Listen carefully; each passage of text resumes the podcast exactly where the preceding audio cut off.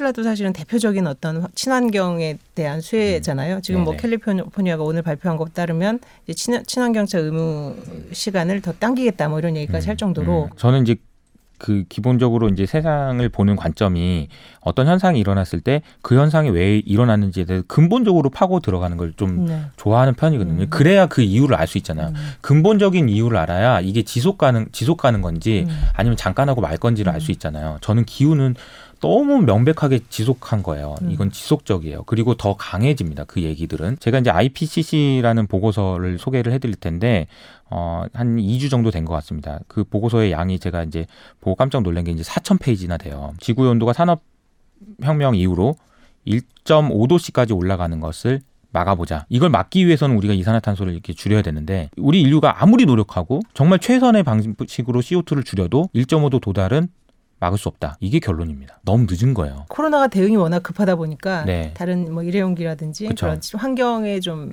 불리한 거에 대한 규제는 약화될 수밖에 없었죠 사실은. 근데 실제로는 작년에 우리가 이산화탄소 배출량이 11%나 음. 줄었습니다. 음. 이유는 어, 경제 활동을 안 했기 음, 때문이죠. 음. 집에만 있고 재택하고 아, 그다음에 그렇죠. 해외 여행도 아무도 안 가고 그렇죠. 음. 어, 그래서 이제 11%가 줄었는데 우리 제가 아까 말씀드렸던 1.5도씨에서 음. 막기 위해서 우리가 줄여야 되는 이산화탄소의 양은 1년에 7.6%씩 음. 줄여야 됩니다. 1년에 7.6%씩 줄여야 되는데 코로나 정도 해야 11% 주니까 음. 7.6% 줄어드는 게 이게 만만치는 않다는 거죠. 음. 제가 ESG를 어, 얘기를 하기 전에 기후 얘기를 이렇게 자세하게 한 이유는 음. 뭐냐면 제가 기후에 대해서 이런 정도의 인식이 없으면 ESG를 바라보는 관점 자체가 음. 삐딱하게 볼 겁니다. 분명히 쟤네 저거 뭐 뭐야 음. 뭐 유럽 애들 자, 자기네들 뭐 자기 진짜 막 입이 이만큼 나와가지고 음. 진짜 아니 우리나라 기업은 어떻게 하라고 음. 입이 이만큼 나와가지고 음. 진짜 불만 막 근데 이제 기후에 대한 이야기를 하고 시작하면 느낌이 달라요 이게 완전히 아 진짜 억울하고 짜증나고 막 힘들지만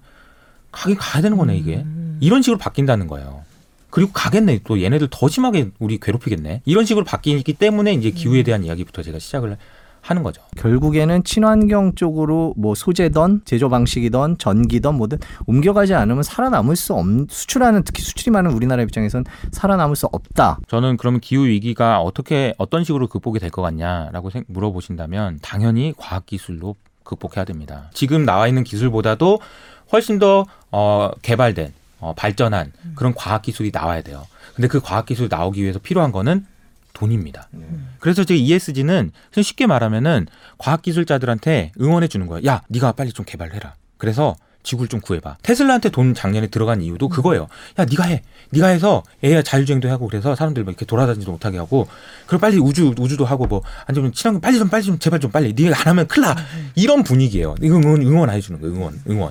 그게 ESG가 뭐뭐 임팩트 투자니 뭐 어려운 용어 하지 말고 그냥 응원해 주는 거예요. 니네 회사 니네 네가 잘해 봐. 기술 좀 개발해 봐. 그래서 예를 들자면 이런 거죠. 최근에 유전자 관련된 얘기들이 많이 나오는데 네. 유전자 편집 이런 게 가능합니다. 이제는 인간도 가능하고 네. 식 동식물은 다 가능해요. 어떤 걸 만들 수 있냐면 예를 들자면 식물인데 음. 이산화탄소를 진짜 많이 먹는 식물을 만드는 거예요. 유전자 음. 편집을 해서. 그러니까 이거는 가상인데, 그러니까 그런 식의 어떤 기술이 발전할 수 있도록 돈이 많이 들어가야 되는 거예요. 그렇죠. 그러면 우리가 투자의 관점에서는 앞으로 돈이 더 많이 들어갈 가능성이 높은 회사에 투자하시는 게 지금 관점에서는 너무 너무 편안한 투자처가 된다는 거죠. 우리가 또 왜 그렇게 멀리 봐야 되냐? 음. 왜 근본적인 얘기들을 해야 되냐? 음. 왜 이유는 너무 매크로 관점에서 가- 간단한 게 금리가 안 올라요. 아, 한국은행 금리 올렸는데 그, 아, 죄- 죄송합니다 웃어가지고 한국은행 금리 올렸는데 하 네, 이렇게 됐습니다. 아니 근데.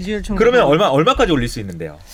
뭐 얼마까지? 지금 잠재? 생각하면 한 1.25까지는 1.25까지? 예. 그럼 1.25까지 많이 쳐서 그럼 2%까지 올린다 네. 칩시다. 그럼 2%까지 올리면 고금리인가요?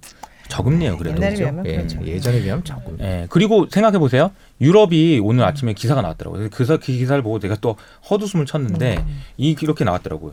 2025년에 금리 올릴 가능성이 급격하게 올라갔다 어제.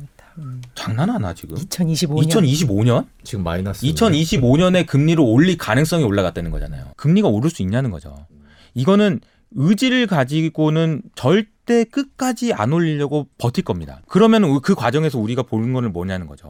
더 먼 미래를 땡겨와야 돼요. 금리가 낮으니까. 오늘 이호석 팀장님과 뭐 무형자산, 기후변화, 투자자들이 봐야 할 멀지 않은 미래에 대해서 얘기를 나눠봤습니다.